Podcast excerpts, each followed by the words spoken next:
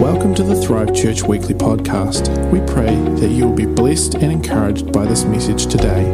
Thanks for tuning in. Um, just before we, um, before I start the message, I really want us to pray this morning. I just felt this on my heart regarding kids that are, or family members that are overseas and can't get back, or just loved ones that are overseas in a difficult, our South African family, friends.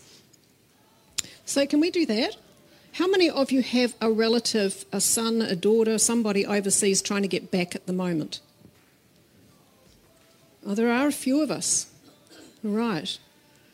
My goodness. Our son was supposed to get back, supposed to have had his managed isolation thing booked by his work situation. Somebody dropped the ball, and he still doesn't know when he's going to get back. Um, so let's pray. This COVID thing, it's got to come under the blood of Jesus, eh?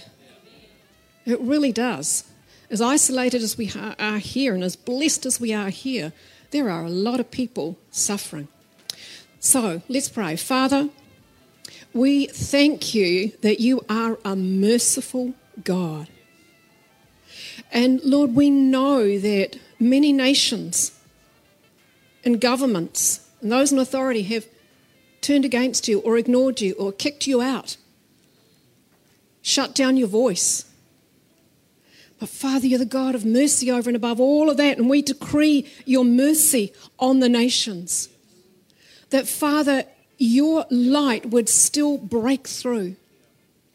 Father, we thank you for the, uh, the stories that we are hearing where in some nations that people are turning to Jesus because there is no other hope. Father, we continue to declare that you are the God of all the world. And we release your authority over this nation. We take our authority and knit it with yours and decree over the nations COVID, stop in Jesus' name. And Father, we pray for loved ones, friends, family, those overseas that are not trying to get back but are in countries where it's really hard, and also those who are trying to get back. And we decree a way being made for them. We decree that space opening up. We decree your favour, especially on our family members. Thank you, Father. Thank you for your goodness. All right. You had a, a story last week. Mitch was preaching from um, Leviticus 16. Um, today I'm speaking from Genesis 16, and I don't know if anybody wants to have a go for the one in between. Um, Exodus 16, I'm not even sure what's in there. But anyway, um, I want to focus on one chapter of the story of Abraham and Sarah. At this point, they're actually Abram and Sarai. A little bit of background first.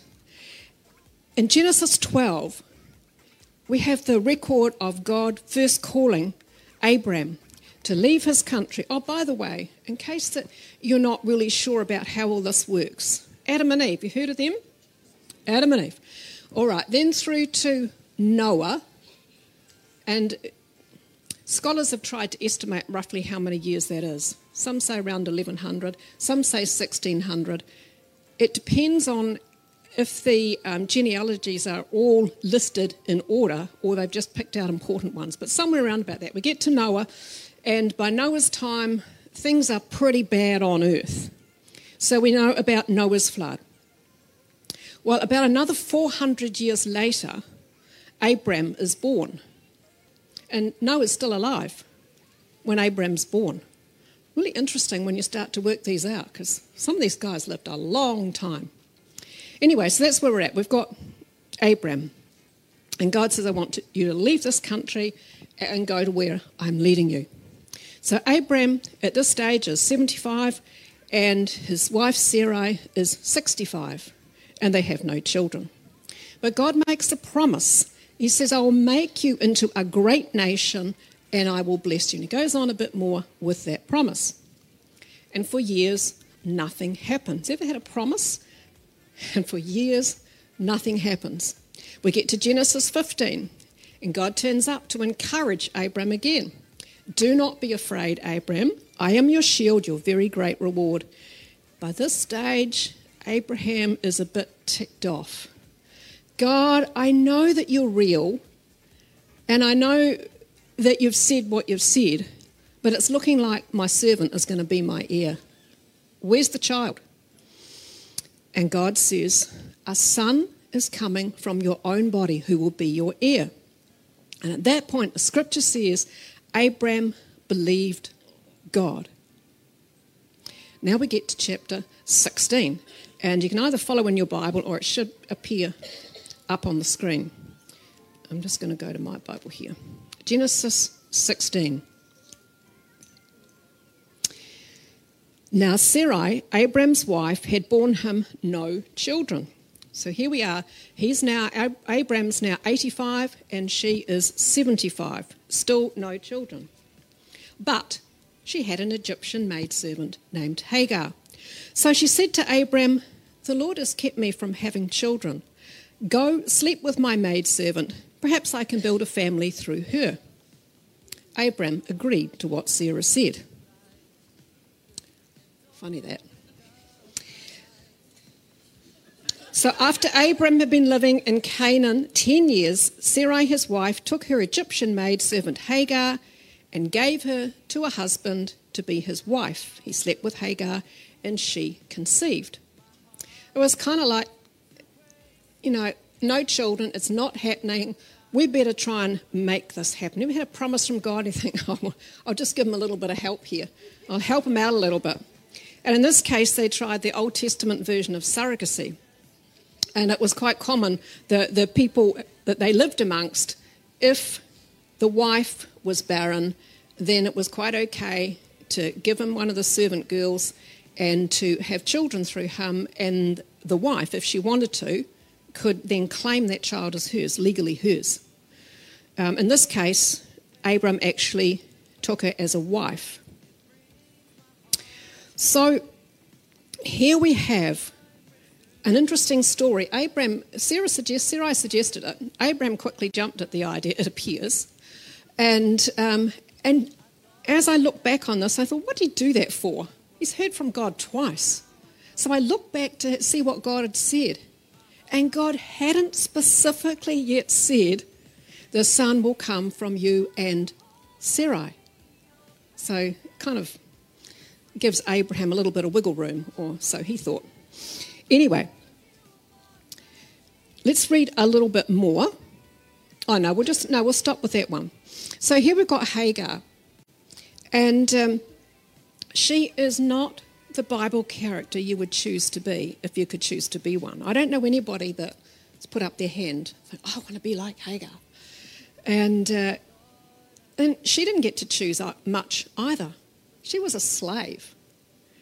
And she was probably bought by Abram and Sarai when the country they were living in was in famine and they went down to Egypt. And so they bought this girl while they were down there. See, Hagar had no rights. She couldn't say, I don't want to do that. She couldn't say anything like that. And as far as Abram and Sarai were concerned, she didn't even have a name. I don't know if you noticed, but they only called her the Egyptian maidservant or the Egyptian slave. Didn't even call her by her name. Hagar means stranger or forsaken. And here she was, made pregnant by a man who didn't love her and then didn't protect her. Let's read this next little bit. When she knew she was pregnant, she began to despise her mistress. Then Sarai said to Abram, you are responsible for the wrong I'm suffering. I put my servant in your arms, and now that she knows she's pregnant, she despises me. May the Lord judge between you and me. Abraham's response Well, your servant's in your hands. You do whatever you think is a good idea. And uh, Sarai mistreated Hagar and she fled. That wasn't a very good protective stance on Abram's part. I don't think he worked that out very well. So here's Hagar badly treated by her mistress. She felt used and abused. She felt invisible and forgotten. She felt lost and unwanted. so she ran away. Most of us would kind of run in some direction if we were in that situation as well, even if it's running into a cave. But a God, let's continue on. The angel of the Lord found Hagar near a spring in the desert. It was a spring that is beside the road to Shur, so that's on the way back to Egypt. And he said, Hagar, servant of Sarai, where have you come from and where are you going? I'm running away from my mistress, Sarai, she answered. And the angel of the Lord told her, Go back to your mistress and submit to her. And the angel added, I will so increase your descendants that they will be too numerous to count. I love this story of somebody so neglected, and yet the angel of the Lord steps out of heaven to minister to a slave girl. The angel, this is the first mention in the Bible of the angel of the Lord. And scholars tell us that a lot think that the angel of the Lord was Jesus in pre incarnate form. So here we have amazing grace stepping out of heaven to minister to Hagar. I mean, she, she, had, she didn't deserve God. She, she had no claim on God. She wasn't one of the chosen race. She probably worshipped idols as she had back in Egypt. She had nothing going for her that God would care about her. And you may feel a bit like that yourself not got a lot going for you, made a few mistakes. But amazing grace steps out of heaven to minister to us in our brokenness, in our undeservedness. We're always undeserving, actually. When we feel invisible and forgotten by everyone else, when we feel overlooked and abandoned or afraid and alone, amazing grace sees our struggles and steps out of heaven for us. He comes alongside us. His name is Jesus. This is the gospel. This is the gospel in the Old Testament before there was a gospel gospel. This is amazing grace stepping out of heaven. This is extremely good news. And it shows God's heart right from the beginning book all the way through his heart of grace for those that he loves. So the angel of the Lord found Hagar. You know, you can't go anywhere where God can't find you. You might have told your kids that once in order to keep them in line. Oh, God will find it. God will find out. That's not the context here at all. It's not like that at all. Here it is, you know, even if you've built a wall out of grief or disappointment or anger, God will find you. He'll find you in your confusion. He'll find you in your chaos. He'll find you in your crisis. He will find you because He loves you. That's why He comes looking. The angel of the Lord found Hagar, this special angel of the Lord. An amazing grace calls out to Hagar by name. God uses her name. God knew her. He knew her past, He knew her present, and He knew her future. Same, same for you. Exactly the same for you and I. He knows our past, our present, and our future. He calls us by name, each one of us individually. Now, this angel, which you remember I told you, it's the first mention of the angel of the Lord. And you think if God was going to do this, he'd, he'd set a really good precedent and he'd have the angel of the Lord turning up, first of all, for some famous Bible hero, like one you'd find in Hebrews 11, one of those Hall of Fame ones. But no, turns up for a slave. Imagine that. The God of heaven goes chasing after a slave. It's incredible. And why? Because he loves her. Because he's the God of compassion and understanding who can turn anything around, even this bad mistake that Abram made and Sarah. She suggested it. She suggested it.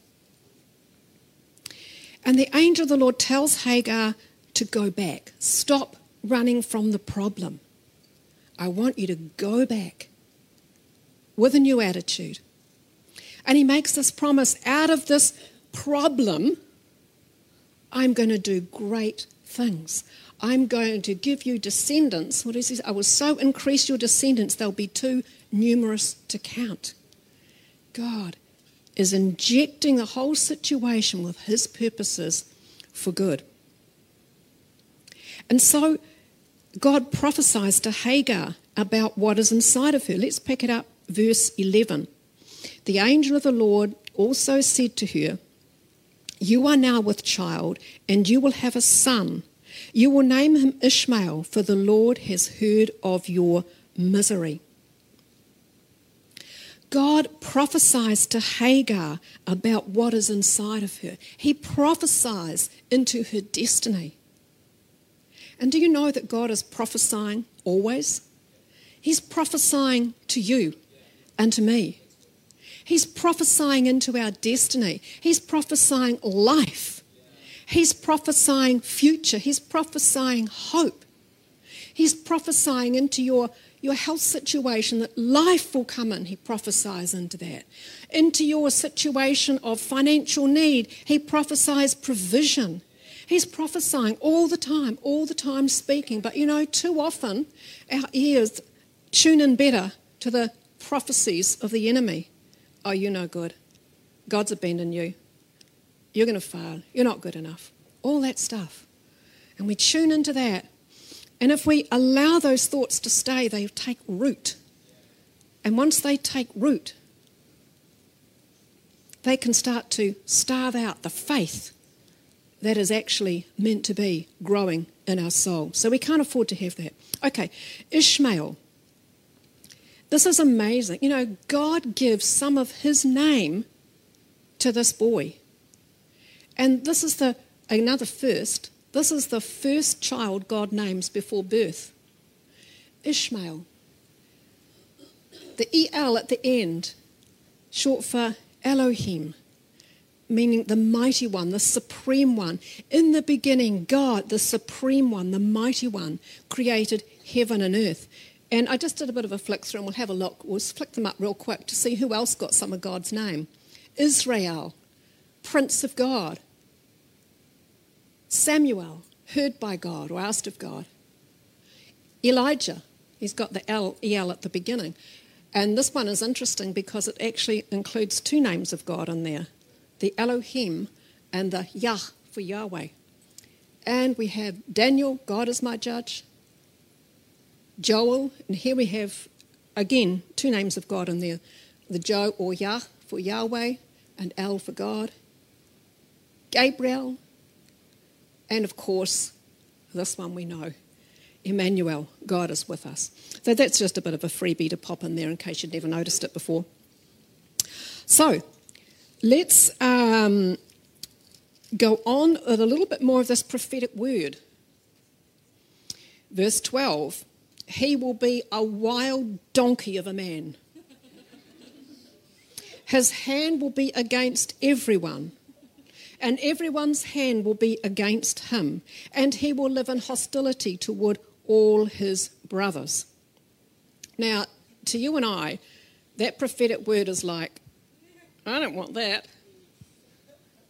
But I think at this point, Hagar is so caught up in the fact that God has talked to her that she doesn't, she just, she's just stunned. She's just stunned that God has turned up. And she's beginning to rejoice inside now, thinking, I'm not going to die out here in this wilderness. I'm not abandoned. God has not forsaken me. God actually, He knows my address, He knows my name.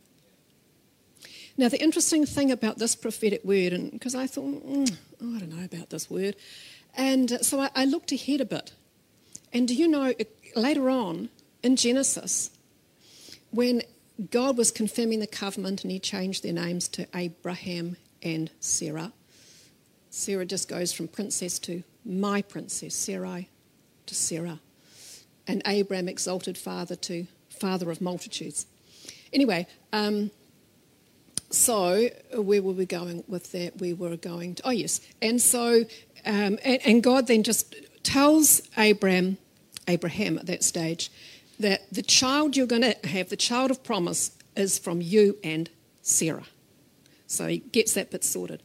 And then Abraham loves his firstborn, Ishmael. And so he says to God, but I'll just find what he actually says, because otherwise I'll make it up.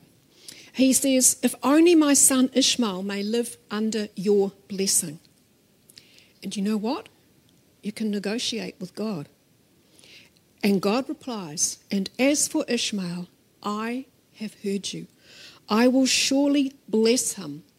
I will make him fruitful and greatly increase his numbers. He'll be the father of 12 rulers or princes, and I will make him into a great nation. Isn't it amazing how God upgrades the prophetic word? Because he knew Abraham's heart. I think that's so cool. And there's others, there's several others in the Bible. Uh, Moses and uh, Amos are, are two of them that come to mind that negotiate with God, and God changes the plan, amends the plan. So a great nation was to come out of Ishmael. It's amazing how greatness can come out of our mistakes. Now, you might be thinking, hang on, I know that Ishmael is the father of the Arabs, and that's just a whole big problem that they created right there. Well, I used to think that too until I did some research, and I found out that is not strictly true. So you go away and do your reading because I haven't got time to do that for you, or if you want, I could send you a couple of articles. All right, back to Hagar because this is about Hagar. Okay, uh, verse 13. She gave this name to the Lord who spoke to her You are the God who sees me. El Roi. For she said, I have now seen the one who sees me. And that is why the well was called Beer Lahai Roye. Roye. Roi. Got to pronounce this right. I always want to say R O I is Roy, but it's not. It's Roi. It is still there. I don't know if it's still there, but that's what it says. Between Kadesh and Bered. So Hagar bore Abram a son. Abram gave him the name Ishmael. And Abram was now 86 years old when Hagar bore him a son. I love this here. You are the God who sees me. This is the a name that Hagar gave to God, and it's the only time it's actually used in the whole Bible. But we see it in slightly different ways all the way through. The Amplified adds this You are the God who sees me with understanding and compassion. Isn't that special? And also, this, this name, Roi, in, uh, in its original Hebrew, could also be translated as shepherd. So here we have, you are the shepherd who sees me. What did Jesus call himself? The good shepherd. The good shepherd who went looking for the lost sheep put that sheep on his shoulders and carried it back again. And that's our God. That's the God who sees you. He doesn't just see you and leave you there in whatever's happening. He sees you and is the good shepherd, will provide for you, will nurture you, will heal your wounds, whatever it is that is needed. It's like she was saying, I see it now. You see me. You ever been having conversation with someone and you're trying to explain something, and in the end they say, Oh, I see what you mean. That's kind of like what it was here for Hagar. A light went on. Ah, oh, I see. You see me, and now I see what that means. The light goes on. And you know, if God sees me, if God sees you, you and I can deal with anything we can deal with that offence. We can deal with that rejection. We can deal with that doctor's report. We can deal with whatever it is because we know God sees me. And that changes everything. Everything. The Good Shepherd, amazing grace, sees me. He steps out of heaven. And everything changes when Jesus is around. It's got to change. Years ago, well, actually, a lot of years ago, when I was nine years old, which is a lot of years ago, my father died suddenly. He went into a coma one night, was, un- was unconscious for a couple of days, and died. And there were a lot of issues, but many years later, when I was in my 20s, I think it was, there were still issues related to my father's death and a lot of stuff around that. And uh, but the thing that came out in this particular lot of in a, he- in a healing prayer ministry was I didn't get to say goodbye. And that was I didn't know that it just popped out. And so in that prayer ministry, I said goodbye to my dad. Go on a lot of years. Um, time Pete and I got married, my mum remarried, and then most of you, a number of you, will have known my stepfather, Bruce Andrews. And a few years ago, at age 97, he was in a rest home and he was dying. And I was visiting him lots. And in my heart, I really wanted to be with him when he died. I really, really wanted that. And you know, God saw. God saw my heart. And at four o'clock one morning, I had a call from the rest home. I raced down there, and uh, and I told Dad, I said, "I'm I'm here. This is Lynne. I'm here with you." And I put on some worship music, and took his hand, prayed with him, and released him. And within just a few minutes, he was gone. And the presence of God was so in that room. And I knew that God had seen me. And I saw him. And it was just a beautiful thing. And it's a beautiful thing when you know that God sees, because that changes everything. Everything. And you know, Jesus saw people that others didn't. He saw the marginalized, the outcast, the unwanted.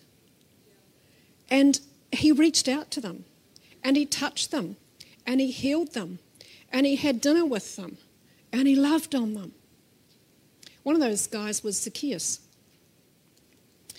Now, he was a cheating tax collector, and uh, others labelled him as an outcast, a sinner. Don't go near him. And he wouldn't have had any of them back for dinner. No matter how many invitations he sent out, they wouldn't have gone. But he's heard about Jesus, this, this man Jesus, and he's curious. But he's also vertically challenged. So, how on earth is he ever going to get to be able to see Jesus over this crowd? Well, he runs ahead of where Jesus is going, climbs a tree. And I want you to look at this verse, which is coming. This is what it actually says in the NIV. When Jesus reached the spot, he looked up and said to him, Zacchaeus, come down immediately. I must come to your house today. Jesus reached the spot. It's the spot of Zacchaeus' need, the spot of his pain, the spot of your pain, of your need, of your confusion, of your chaos. Jesus knows the spot, and he's in your spot. And what does he do? He looked up. El Roi. God sees. He sees you at that point. And what did he do? Zacchaeus, I'm coming back to your house. I'm coming back to your house, Eli. I'm coming back to your house. I'm coming back to your house. People online, Jesus is coming back to your house, to the house of your children. Jesus knows the spot and he's coming to fix things. So Jesus went home for lunch with Zacchaeus, and we don't actually know what happened during that conversation. We do know that Zacchaeus' life was totally changed. Jesus said, Today salvation has come to your house. Wholeness, deliverance, healing, sozo. He was sozoed to the max. I don't think Jesus went into his house and said, Oh, okay, Zacchaeus, we'll just go through your sin list right here. Repent, repent, repent. It's not Jesus' approach. Behold, I stand at the door and knock. If any man open the door, I will come into him and go through the sin list with him. I will eat with him and he with me. In fact, in the Amplified, it actually says, I will restore him. You know, there's something about being in the presence of Jesus where sin lists get dealt with like that, where he brings the conviction out of his immense love. And Jesus changes everything. His presence changes everything. This is the power of the gospel. It changes everything. Today, whatever your need, Jesus is here for you. I know there's some of us here that have got maybe a crisis going on of some form, immense need, help required, and it's got to be supernatural. So that's what we're here for. We're here for the supernatural. That's why we come to church instead of going to the RSA. You can have a good time over there, but you're not going to get supernatural. You need to be here. You better find the last page because that's the one we want to be on. And I didn't even bring up my phone and put my timer on. All right. So, amazing grace will step out of heaven for you in the midst of your trials. Hebrews 12:15, there's a little verse tucked away there, says, "See to it that no one misses the grace of God and that no bitter root grows up to cause trouble and defile many." You know, it's so easy when we're going through trials, and I know this because I've done it the wrong way. It's so easy when we go through trials that we can become bitter because we feel abandoned by God. God, if you were here, this wouldn't have happened. I think somebody else in the Bible had a situation like that. And you know, that, can, that, that wound can separate us from God if we let it. In fact, I was reading The Shack the other day, and um, I am reading the, rereading The Shack, and I love this um, where Papa speaks to Mac. He says, I want to heal the wound that has grown up inside of you and between us. See, there's those walls again, those walls of disappointment, disillusionment, the disciples were totally disillusioned when Jesus died on the cross. They were disillusioned and fearful to the extent that they put themselves in an upper room and locked the door. They felt secure inside their walls. And what did Jesus do? He walked through the wall. And he'll walk through your walls as well. You might think your wall is too thick, too high, too wide, whatever, too painful, too painful for you to take down. Let Jesus step through that wall and be with you in that place because that changes everything. El Roi. God sees you. The question is do you see him as he really is? Not that harsh God of your imagination, but God as He really is. He's a good God. We sing about it. His grace is outrageous. His loving kindness is immeasurable. And He has your best interests at heart. No matter what you're struggling with, He's a good God. And He will come and inject His purposes for good into your situation. God sees, and that changes everything. He is prophesying life, provision, well being, salvation, healing, whatever it is. Let's stand because the question is as we stand and the band comes.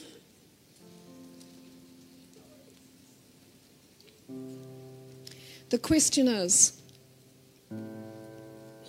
Will you today make a decision to trust God, El Roi, the God who sees you? Thanks again for tuning in to the Thrive Church weekly podcast. Stay up to date with everything that is happening by following us on social media